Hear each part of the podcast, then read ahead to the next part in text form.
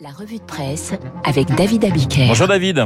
Bonjour Renaud, bonjour à tous. Et à la une de nos journaux, ça flambe. Oui, ça flambe, ça flambe à la une du Figaro avec la France qui est confrontée au choc de l'inflation, avec cette inflation qui pourrait dépasser cette année 4%. Ça flambe également sur le marché des céréales, au point que l'ONU redoute des émeutes de la faim en Afrique. Ça flambe sur le marché des métaux, les échos reviennent sur l'explosion du prix du nickel, 30 000 dollars la tonne.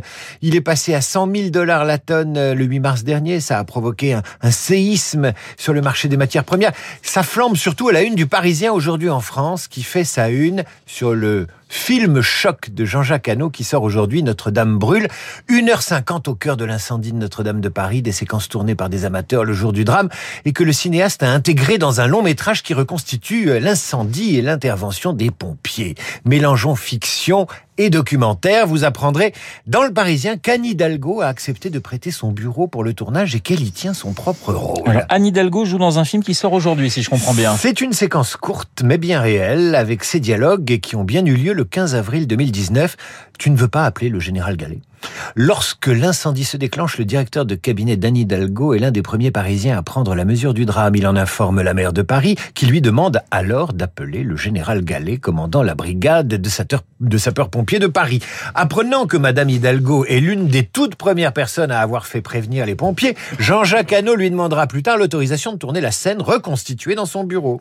Il lui demande si elle veut jouer son propre rôle. La maire accepte, mais le réalisateur prend cette réponse pour une forme de courtoisie. Le jour J, Jean-Jacques Hano débarque avec ses caméras et une comédienne qui sera la doublure d'Anne Hidalgo car il pense qu'elle ne donnera pas suite à son accord de principe. Pas du tout Lorsque l'équipe arrive, Lady est déjà au maquillage. Hano renonce à la doublure. Anne Hidalgo connaît parfaitement son texte. Une seule prise est nécessaire. L'article un poil ironique se termine par ces mots. La maire de Paris n'a pas encore vu le film.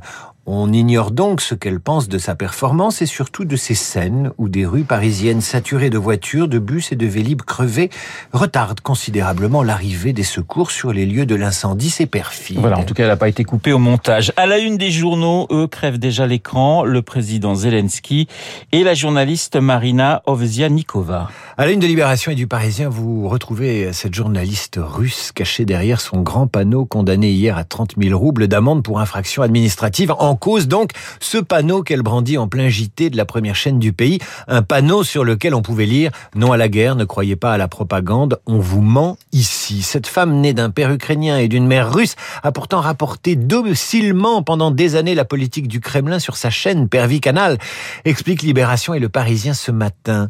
48 ans, née à Odessa, mère de deux enfants mariés, un réalisateur de la chaîne RT, le journal anglais The Guardian l'a décrit comme une femme au grand cœur, mais dans le même temps comparable au journaliste prudent travaillant pour l'État depuis des années.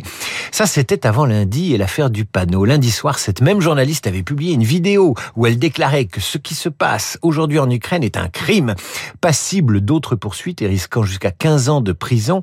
Elle a été élevée au rang d'héroïne nationale par les réseaux sociaux, pas par Poutine évidemment. Mais Libération observe qu'il y a plus de chances pour que son surgissement sur le plateau du JT russe ait été vu bien plus en Occident qu'en Russie.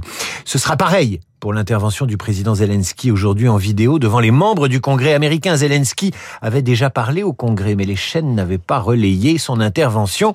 Celle d'aujourd'hui va faire le tour des chaînes américaines et Le Monde explique parfaitement ce matin les enjeux de cette prise de parole par vidéo interposée pour Zelensky, mais aussi pour Joe Biden. L'intervention de Volodymyr Zelensky apparaît utile, explique Le Monde. Elle doit servir à entretenir l'émotion et le soutien en faveur de la cause ukrainienne aux États-Unis, au-delà des lignes partisanes elle s'inscrit aussi dans la pédagogie de la Maison Blanche sur le coût indirect des sanctions contre la Russie pour les consommateurs américains. En insistant sur les causes exogènes de l'inflation, l'administration démocrate cherche à limiter les dégâts anticipés lors des élections de mi-mandat en novembre. Et que nous enseigne la lecture du monde? Eh bien, c'est que Zelensky aura beau demander un soutien militaire aujourd'hui, il ne récoltera que des sanctions économiques des États-Unis contre la Russie. Et c'est ce que, ce que confirme dans une tribune publiée dans les Échos le général Ancien directeur de l'école de guerre. Le texte est intitulé Le jour où les États-Unis ont lâché l'Europe. Le militaire y tient un réquisitoire sévère contre les États-Unis.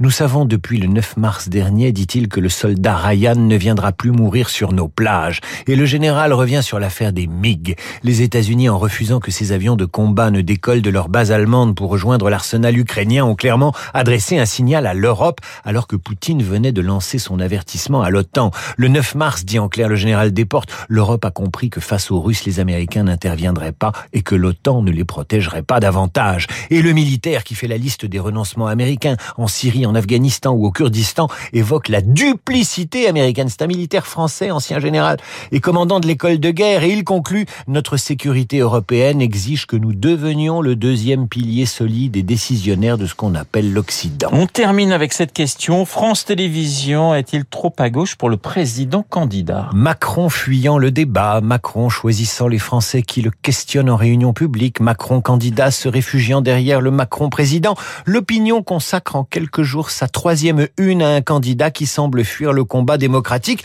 alors qu'il se bat pour la démocratie en Ukraine. Nouvel épisode de ce procès médiatico-politique fait au président avec cette question, le président boycotte-t-il une chaîne qu'il estime orientée?